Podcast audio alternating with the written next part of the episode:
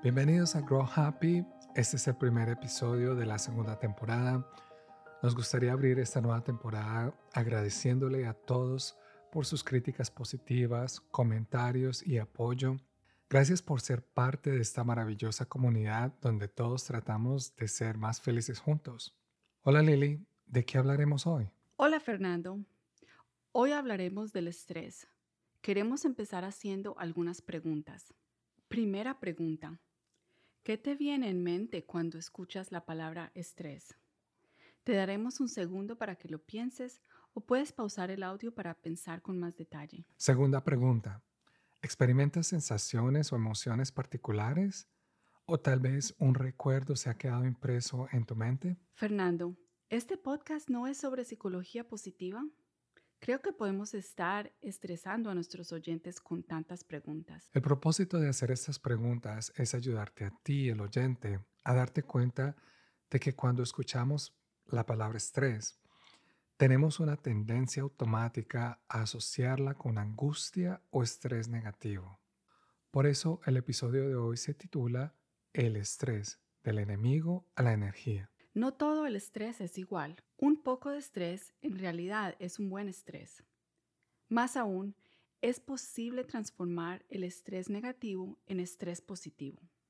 Podrías pensar que estamos locos si pensamos que el estrés puede ser bueno. Pero para ayudarte a comprender esta idea, debemos dividir el concepto general del estrés en dos tipos principales. El primero es el estrés que solemos asociar con algo negativo. El segundo, el tipo de estrés que puede ser positivo y se llama eustrés. Podrías estar pensando, ¿buen estrés? No lo creo, ¿cierto? Tal vez podamos ayudarte a reconocer que el estrés positivo se puede encontrar en una amplia variedad de actividades. Eustrés literalmente significa buen estrés y se define como el tipo de estrés que es beneficioso. Tiene buenos efectos en nuestra salud, motivación y bienestar emocional. Podemos experimentar un fuerte estrés positivo cuando ganamos un juego obtenemos un ascenso, manejamos por un hermoso camino panorámico o conversamos con amigos. Las palabras que podemos usar para describir un estado de estrés positivo incluyen alegría, risa, satisfacción, amor y éxito. El estrés positivo puede ser de corta duración o incluso duradero. El estrés positivo activa un estado mental que promueve la atención enfocada, el equilibrio emocional, y el pensamiento racional. Cuando interpretamos una situación como positiva, es más probable que la manejemos bien, incluso si es desafiante. Utilizamos estrategias como desglosar tareas, comprender las opciones posibles, clasificar las prioridades y encontrar formas de ser fuertes y persistentes. Cuando no logramos manejar los factores estresantes de manera efectiva, desencadenamos respuestas como la evitación, el pánico y la reactividad. Tener un enfoque general para interpretar los desafíos de manera negativa puede aumentar las enfermedades cardiovasculares, la ansiedad y la depresión. Permíteme compartir un ejemplo simple. Tengo dos perros, a veces los llevo en el carro conmigo. Uno de ellos siempre le encanta el paseo al 100% y su parte favorita es sacar la cara por la ventana y sentir el aire. Mi segundo perro se pone muy nervioso y aunque disfruta la experiencia, en su mayor parte está tan estresada que no puede ni siquiera disfrutarla por completo. Entiendo. Entonces, estás diciendo que el mismo evento de eustrés para el primer perro y angustia para el segundo Significa que podemos usar este ejemplo para comprender que puede haber cosas por las que nos sentimos ansiosos, pero que podrían ser potencialmente divertidas y emocionantes si aprendemos a lidiar con ellas. Exacto. Este es el mensaje principal de hoy. El estrés por sí mismo no siempre es objetivamente bueno o malo. Hasta cierto punto, como interpretamos el estrés depende de nosotros. Obviamente, no todos los factores estresantes individuales se pueden reprogramar de negativos a positivos porque hay cosas que nunca son agradables. Además de esto, este tema es en realidad muy complejo si tenemos en cuenta las predisposiciones genéticas y los traumas pasados. Pero incluso en la terapia clínica, el principio es el mismo. Podemos aprender a manejar el estrés con el tiempo de maneras más constructivas. Un tema en nuestro podcast ha sido que la psicología positiva no se trata solo de pensar positivamente, ingenuamente, sino de hacer el trabajo duro que nos permita vivir nuestras vidas de manera más positiva. Con estrategias efectivas y sobre todo con empeño, podemos cambiar la percepción negativa del estrés y gestionarlo mejor. De hecho, como mi segundo perro, la he llevado más a menudo a paseos cortos cada vez que recojo a mi hija de la escuela. Poco a poco se va haciendo menos dramática en el carro.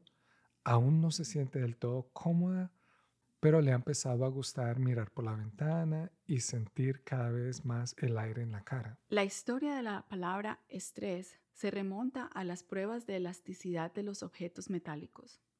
Una prueba de estrés es una forma de medir la fuerza y adaptabilidad de un objeto.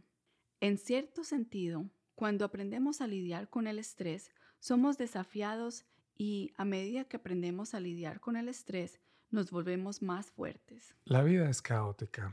Como dice el cliché, lo único estable en la vida es el cambio.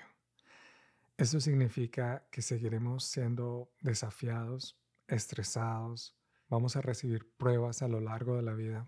Del COVID a los cambios socioeconómicos y políticos, seguiremos viviendo en un mundo que no es seguro ni fácil. Sin embargo, podemos aprender estrategias que nos ayuden a hacer frente a las situaciones, incluso cuando están fuera de nuestro control. Para aquellas cosas que están bajo nuestro control, aprender a manejar el estrés puede alejarnos de pensar en el estrés como un enemigo y convertirlo en energía. Usemos el ejemplo de hablar en público. La mayoría de las personas informan que experimentan sentimientos negativos que van desde la inquietud hasta el pánico tal cuando se trata de hablar en público.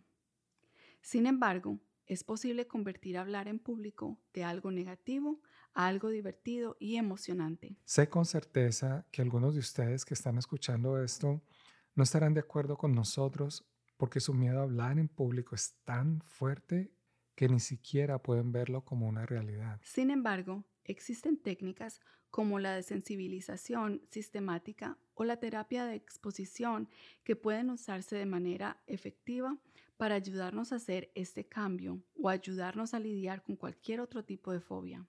No significa que podamos estar 100% curados. Trata de no pensar en estos términos como en blanco y negro. En cambio, podemos aprender a hablar en público bastante bien aunque nunca sea nuestra actividad favorita. Tal vez podamos pasar de tener pánico a sentirnos más neutrales o incluso aprender a amar hablar en público, aunque sea un poco. La percepción del estrés es como un continuo desde el extremo negativo al neutral al positivo. Con la práctica, las personas pueden pasar del miedo a disfrutar de actividades como hablar en público, eventos sociales y competencias. Cuando hacemos que estas emociones sean nuestras amigas, ellas pasan de bloquearnos y paralizarnos a ser canalizadas y en última instancia a ayudarnos a enfrentar nuestros desafíos de manera más constructiva. Por cierto, ¿existe el estrés extremadamente positivo? Sí, creo que sí, como en el caso de la adicción. Pones tu sistema nervioso en un nivel alto que disfrutas a corto plazo, pero eventualmente se relaja de una manera que se convierte en estrés negativo. Entonces, el estrés puede pasar de negativo a positivo y de positivo a negativo si no tenemos cuidado de manejarlo. Una última idea que nos gustaría compartir es que un mismo evento puede tener elementos de estrés tanto positivos como negativos al mismo tiempo. Por ejemplo, si una persona se casa, puede experimentar estrés positivo como emoción y anticipación de un evento alegre, mientras se preocupa por cosas como gastos financieros y factores desconocidos. En el último episodio de la primera temporada, hablamos sobre el piloto automático y el sesgo de negatividad. El hecho de que coexisten elementos positivos y negativos hace que, si no somos conscientes, podamos confundirnos fácilmente y centrarnos únicamente en los aspectos negativos. No logramos disfrutar de las cosas maravillosas que nos suceden si no logramos manejar el estrés negativo y positivo. En el próximo episodio continuaremos esta conversación hablando de la aceptación como una estrategia específica para transformar el estrés negativo en energía. Recuerda, puedes visitar nuestra página web www.togrowhappy.com para encontrar transcripciones en inglés, italiano y español y ayudar a respaldar este podcast. Hasta la próxima. Chao. Adiós. Goodbye.